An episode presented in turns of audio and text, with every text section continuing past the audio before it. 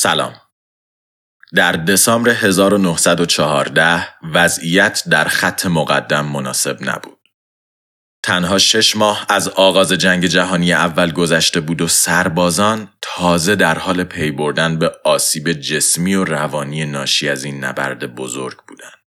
نیروهای انگلیس، فرانسه و بلژیک با نیروهای آلمانی می جنگیدند و کشته های فراوان، شرایط نامناسب زندگی و بارش بیوقفه باران باعث شده بود تا سربازان امید خودشون رو بیش از پیش از دست بدن و در افسردگی جنگ فرو برن.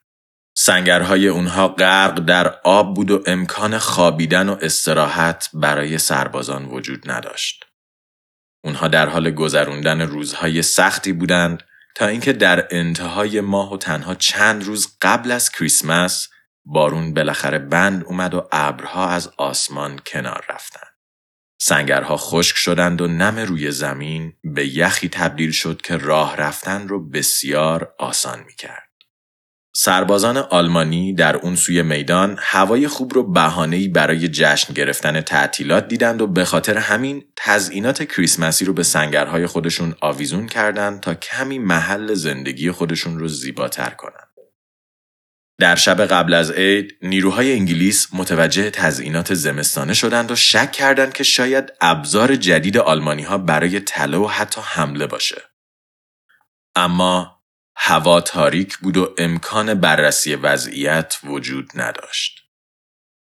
چند ساعت بعد صدایی از سمت جبهه آلمانی ها شنیده شد.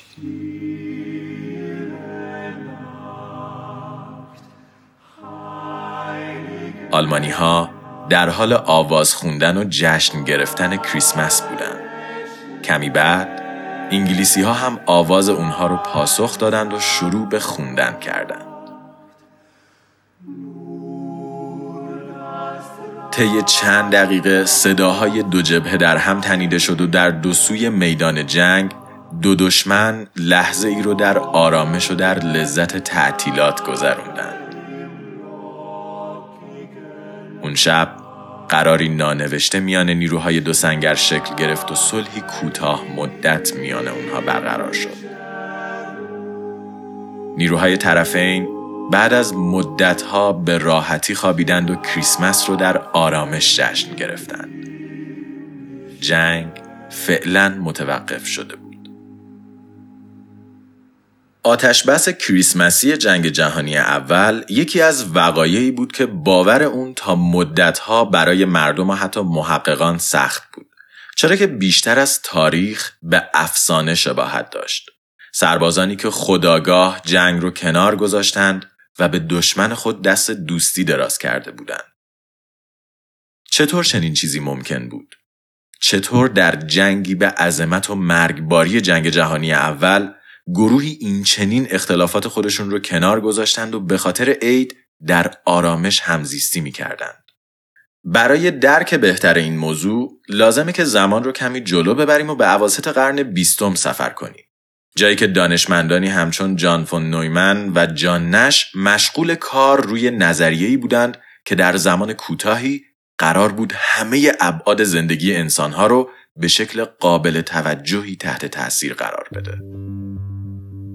برخلاف باور بیشتر مردم نظریه بازی ها اصلا ربطی به بازی نداره یعنی داره ولی ابعاد فراگیریش خیلی خیلی بیشتر از یک یا چندین بازی هستش در نظریه بازی ها یک بازی به معنای هر فعل و انفعالیه که شما به همراه یک یا چند نفر دیگه انجام می‌دید و آورده شما از این فعل و انفعال به شکل مستقیم به تصمیم و اعمال شما و دیگر افراد حاضر در این فرایند ربط داره. پوکر، شطرنج، تخته و بیشتر بازی های چند نفره نمونه های مشخص نظریه بازی ها هستند ولی این نظریه شامل هر کار و تصمیمی که شما طی زندگی روزمره می‌گیرید هم میشه. از پیامی که برای تنظیم جلسه بعدیتون میفرستین تا رستورانی که برای شام آخر هفته انتخاب می‌کنید و حتی شونه ای که با فروشنده مترو برای تخفیف روی هدفون های 5000 تومانی می‌زنید همه نمونه های مختلف نظریه بازی ها هستند.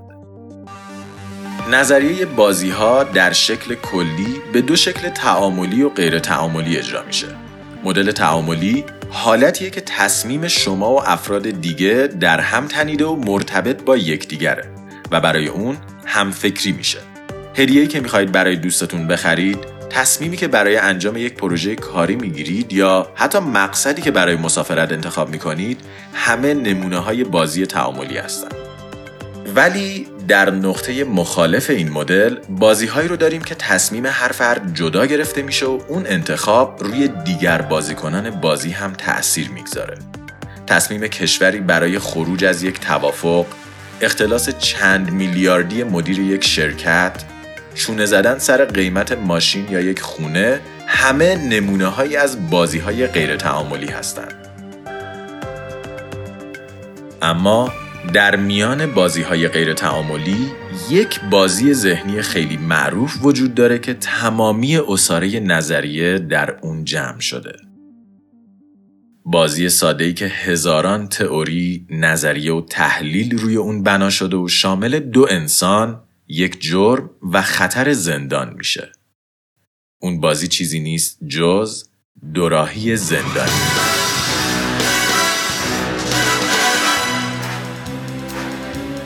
فرض کنید من و شاهین به جای ساخت پادکست رفتیم از یک بانک سرقت مسلحانه انجام بدیم و از اونجا که برخلاف پادکست ساختن استعداد زیادی در دزدی نداریم پس از مدتی توسط پلیس دستگیر و به بازداشتگاه منتقل شدیم درون بازداشتگاه پلیس ما رو در اتاقهای جداگانه بازجویی و به همون پیشنهاد لو دادن اون یکی رو میده. به این شکل که اگر من شاهین رو لو بدم ولی شاهین من رو لو نده من آزاد میشم و شاهین به ده سال زندان محکوم میشه. اگه شاهین من رو لو بده ولی من شاهین رو لو ندم شاهین آزاد و من به ده سال زندان محکوم میشم. اگه هیچ کدوم همدیگر رو لو ندیم هر دو به دو سال زندان محکوم میشیم و اگه هر دو همدیگر رو لو بدیم هر دو نفر به پنج سال زندان محکوم میشیم. در این شرایط ایدئال ترین حالت اینه که نه من نه شاهین همدیگر رو لو ندیم و هر کدوم تنها به دو سال حبس محکوم بشیم. چیزی که به اسم تعادل نش شناخته میشه. ولی این بهترین گزینه بودن تنها به این خاطره که من و شاهین همدیگر رو می‌شناسیم و می‌دونیم با توجه به اینکه یکی دیگر رو لو نمیده بهترین تصمیم برای هر دو طرف لو ندادنه. حالا فرض کنید من و شاهین دوتا غریبه هستیم که برای اولین بار سر این دزدی با هم آشنا شدیم. آیا در چنین شرایطی لو ندادن باز هم بهترین گزینه است؟ خب طبیعتا نه. چرا که فردی که ما رو نمی‌شناسه ممکنه با خودش فکر کنه ما دلیلی برای لو ندادن نداریم. پس اگه اون ما رو لو بده در بدترین حالت پنج سال زندان بهش تعلق می‌گیره و در بهترین حالت آزاد میشه. یعنی در هر صورت از ده سال زندان براش بهتره. پس اون قطعا ما رو لو میده و با توجه به اینکه اون قطعا ما رو لو میده بهترین تصمیم برای ما هم لو دادن فرد دیگه است. پس در این شرایط تعادل نش اینه که دو نفر همدیگر رو لو بدن. اما در دسامبر 1914 تعادل نش در کجا برقرار می‌شد؟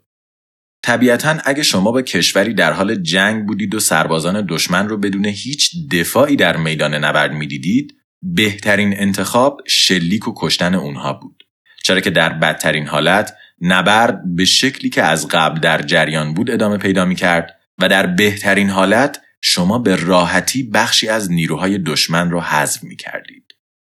اما در اولین کریسمس جنگ جهانی اول این اتفاق نیفتاد. فردای شب آتش بس نیروهای انگلیسی با منظری عجیب روبرو شدند. تعدادی از سربازان آلمانی بدون اسلحه در منطقه جنگی حضور داشتند و مشغول خاکسپاری برادران کشته شدهشون بودند.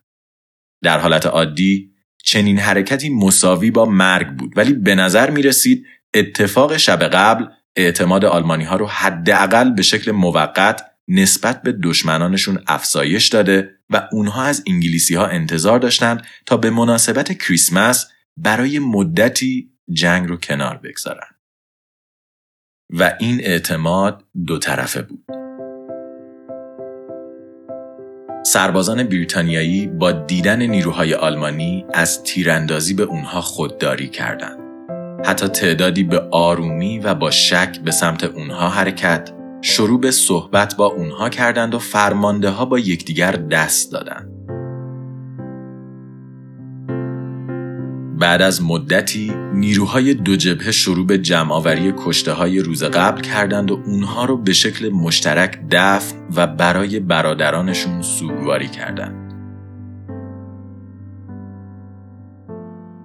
کمی بعد انگلیسی ها به انبارهاشون رفتند و به رسم عید هدایایی رو برای دشمنان آلمانیشون آوردند. اونها پودینگ و سیگارهای خود رو به آلمانی ها هدیه دادند و آلمانی ها هم در جواب شکلات و سوسیس برای اونها آوردند. حتی یک سرباز آلمانی به شکل رایگان موهای سربازان انگلیسی رو براشون کوتاه می‌کرد.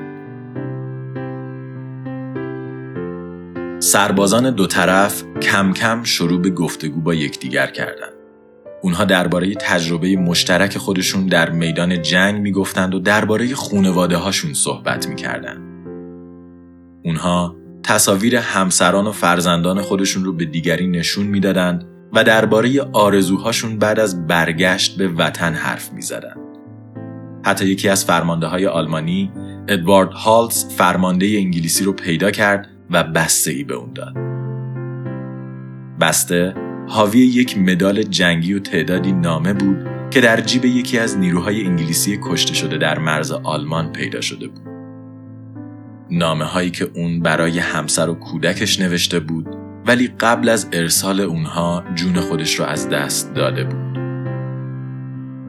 فرمانده آلمانی از هالز خواست تا در صورت امکان اونها رو به خانواده سرباز کشته شده برسونه. هالز که در برابر این حرکت فرمانده آلمانی شکه شده بود می‌خواست کار اون رو جبران کنه. ولی اون هیچی نداشت. پس شالگردن بافتنی که از خونه براش فرستاده شده بود رو از گردن در آورد و به فرمانده آلمانی داد. فرمانده آلمانی هم در جواب دستکش های چرم مورد علاقه خودش رو به هالز هدیه داد انگلیسیا و آلمانی ها در حال گفتگو بودند تا اینکه چند سرباز با وسایل در دسترس توپی رو آماده کردند تا اونها بتونن فوتبال بازی کنند. برای کسی که از دور شاهد این منظره بود، خط مقدم در صبح 25 دسامبر شبیه هیچ میدان جنگی نبود، بلکه بیشتر شبیه دور همی دوستانی بود که بعد از مدتها همدیگر رو پیدا کرده بودند. در چنین شرایطی تعادل نش این بود که طرفین به همدیگه شلیک کنند ولی سربازان جنگ جهانی اول تعادل جدیدی برای خودشون آغاز کرده بودند تعادلی از صلح دوستی و آرامش. در دهه 1980 با بالا گرفتن جنگ سرد بین شوروی و آمریکا محققین در حال بررسی گزینه هایی بودند تا ببینن بهترین تصمیم برای هر کشور چیه و دو ابرقدرت چگونه به بهترین شکل می‌تونن با همدیگه به تعامل برسن. شوروی و آمریکا بعد از جنگ جهانی دوم به شکلی زیرلایه‌ای در حال درگیری با همدیگه بودند و بکری هسته‌ای با کارتهایی از جنس پروپاگاندا، جاسوسی و بمب اتم بازی می‌کردند. جنگ های هسته‌ای در اوج خودش بود و یک اشتباه کوچیک به نابودی جهان منجر می شد. یکی از محققینی که در این زمان مشغول جستجو برای یافتن بهترین راه خروج از بحران برای طرفین بود، دیوید اکسل راد نام داشت. اون یک گیک علاقه من به کامپیوتر و برنامه نویسی بود. برای همین با خودش فکر کرد که شاید بد نباشه محاسبه راه حل خروج از بحران هم به این دستگاه های هوشمند سپرده بشه. اون که با نظریه بازی ها و دوراهی زندانی آشنا بود تصمیم گرفت تا یک مسابقه ترتیب بده و از همه برنامه نویسای کشور بخواد برنامه ای برای حل دوراهی زندانی بنویسن و بعد این برنامه ها در مقابل همدیگه بازی کنن تا بهترین استراتژی مشخص بشه. اکسل راد فراخانی رو منتشر کرد و خیلی زود برنامه نویس ها دست به کار شدن. در مدت زمان کوتاهی صدها الگوریتم مختلف برای حل بازی به اکسلراد فرستاده شد تا در جام جهانی زندانی ها شرکت کنند. قوانین بازی به این شکل بود که هر دو برنامه دیویست بار با همدیگه بازی و در ازای هر پیروزی یک امتیاز کسب می‌کردن. برنامه که در نهایت بیشترین امتیاز رو صاحب می‌شد پیروز مسابقه بود. اکسل راد قصد داشت بفهمه چه استراتژی در دراز مدت پیروز و با استفاده از اون استراتژی به راه حلی برای خروج از بحرانهای جنگ سرد دست پیدا کنه. در بین این الگوریتم ها رویکردهای متفاوتی وجود داشت. از برنامه‌ای که از ابتدا و خیلی شیطانی فقط لو دادن و عدم همکاری رو پیش می‌گیره تا برنامه‌ای که فقط و فقط و جدا از خروجی با همه همکاری می‌کنه. یه جور برنامه معصوم. و در بین این دو خیلی خوب و خیلی بد کلی برنامه با استراتژی های مختلف وجود داشتند. برای مثال یکی از این برنامه که تلافی جو نام داشت در دور اول بازی با شما همکاری می‌کنه. ولی اگه شما این همکاری رو جواب ندین و خیانت کنید این برنامه تا آخر بازی وحشی میشه و فقط به شما خیانت می‌کنه. یا مثلا برنامه سیخ کنشل کن برنامه سیخ کنشل کن استراتژی جالبی داشت اون اول بازی یه سیخ کوچولو به طرف مقابل می‌زد و لو میدادش. اگه طرف وحشی می‌شد الگوریتم شل می‌کرد و شروع به همکاری با شما می‌کرد. ولی درست در زمانی که الگوریتم مقابل دوباره شروع به همکاری می‌کرد یه سیخ دیگه می‌زد و همینجوری تا آخر. در جام جهانی زندانی ها اگه برنامه تلافی جو به برنامه سیخ کنترل کن می‌خورد نتیجه خیلی مشخص بود. سیخ کنترل کن اول یه دور خیانت می‌کرد و تلافی جو 199 دور بعدی رو در عصبانیت فقط خیانت می‌کرد و بازی به هیچ جا نمی‌رسید. همه این الگوریتم ها در جام جهانی زندانی ها به مساف همدیگه رفتند و در نهایت یک الگوریتم پیروز مسابقه شد. به نظرتون در چنین درگیری چه برنامه شانس پیروزی داشت؟ برنامه شیطانی که فقط خیانت می کرد؟ برنامه سیخون شل که از اعتماد شما سوء استفاده می کرد؟ یا حتی برنامه معصومی که خیلی اسکلانه همیشه همکاری می کرد؟ هر چقدر هم که بهش خیانت می شد؟ خب برنامه ای که پیروز این مسابقه شد یک برنامه دو خطی بود. بله یک الگوریتم پیش پا افتاده که تنها شامل دو تا دستور ساده بود. خط اول خوب باش. خط دوم این به اون در.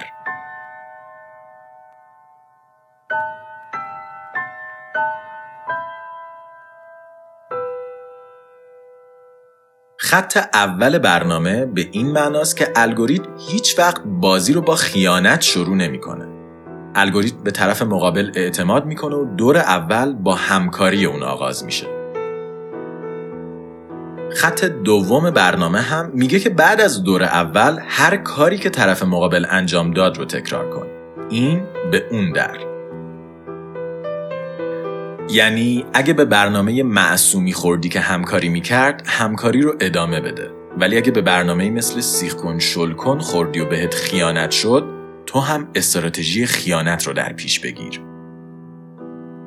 این الگوریتم ساده دو خطی موفق شد بیشترین امتیاز رو در برابر همه الگوریتم های دیگه کسب کنه و قهرمان جام بشه. اما این همه ماجرا نبود. اکسل راد علاوه بر بازی عادی یک جور مدل بقا هم برای اونها درست کرد به این شکل که برنده هر دور باقی مونده و تکثیر میشه. درست مثل طبیعت. هدف اکسل راد از این کار سنجش میزان بقای هر الگوریتم و مقایسه اونها با همدیگه بود. و نکته عجیب اینجاست که حتی در مدل بقا هم الگوریتم این به اون در به تدریج به مدل غالب تبدیل می‌شد بدون توجه به اینکه در چه محیطی قرار گرفته. مثلا اگر الگوریتم این به اون در در دنیایی پر از شیاطین که فقط خیانت می‌کردن قرار می‌گرفت ابتدا به شکل شیطانی خیانت حریفانش رو تلافی می‌کرد و تعدادش زیاد می‌شد.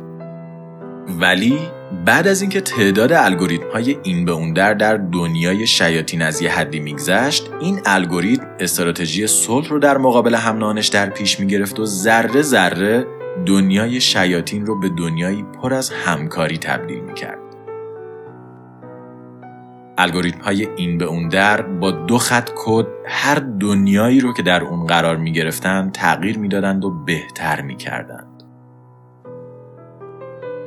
صلح کریسمسی جنگ جهانی اول هم تجربه این مشابه خط اول کد یعنی خوب بودن با آواز عید آلمانی ها آغاز شده بود و انگلیسی ها این عمل رو با آواز جواب داده بودند. بعد در خط دوم کد هر دو طرف اعتماد رو تکرار و به صلحی معجزه آسا دست پیدا کرده بودند. صلحی که میدان جنگ رو به زمین فوتبال برای بازی طرفین تبدیل کرده بود. صلح کریسمسی در بعضی مناطق جنگی یک هفته و تا نزدیکی سال نو ادامه پیدا کرد ولی خیلی زود ژنرال ها از اون مطلع و طبیعتا بسیار خشمگین شدند. وظیفه سربازان جنگ و کشتن دشمن بود نه تقسیم شکلات با اونها و فوتبال بازی کردن باشون. جنرال ها دستور مستقیم شلیک رو به سربازهای خط مقدم دادند ولی سربازها به بهانه نشونگیری ضعیف تیر رو به جاهای دیگه می‌زدند و از کشتن دوستان جدیدشون خودداری می‌کردند. اما جنرال ها این بهانه رو نپذیرفتند و اونها رو تهدید به مجازات در صورت نکشتن دشمن کردند و علاوه بر این از حس دوستی آلمانی ها سوء استفاده و زمانی که اونها برای بازی با انگلیسی ها به میدون جنگ اومدند با بارش بیپایان نارنجک به اونها حمله کردند. خط اول کد زیر پا گذاشته شده بود و طبق خط دوم آلمانی ها هم باید مقابله به مثل می کردند و به این ترتیب هفت روز روشن در تاریکی تاریخ به پایان رسید. جنگ دوباره برگشته بود.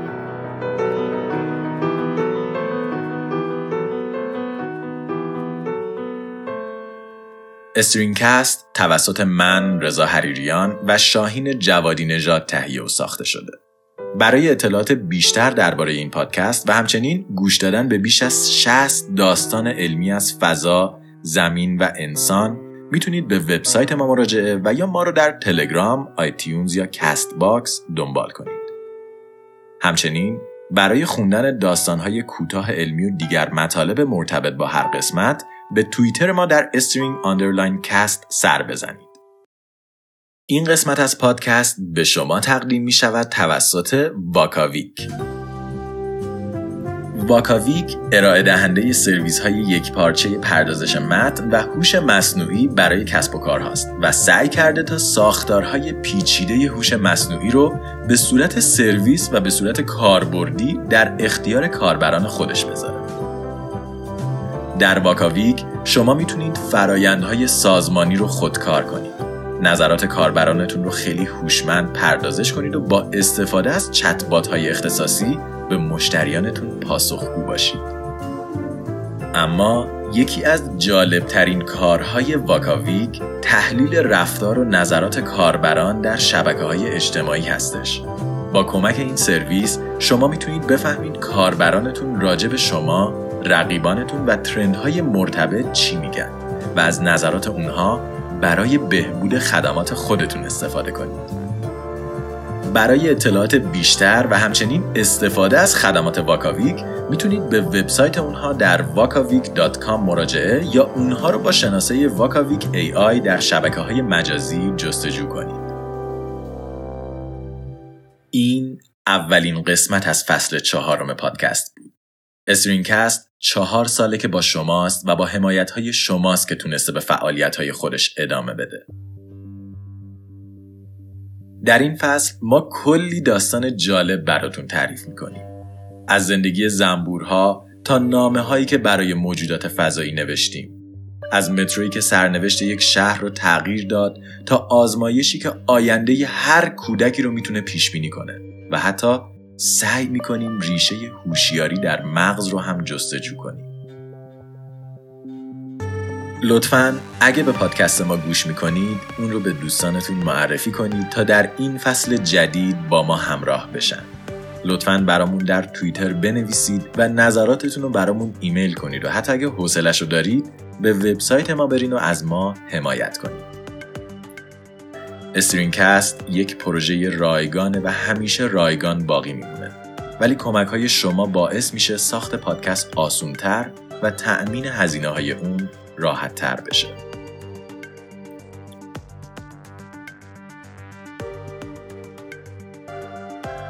و در نهایت اگه شرکت یا سازمانی هستین که می‌خواین اسپانسر پادکست بشین به همون ایمیل بزنید.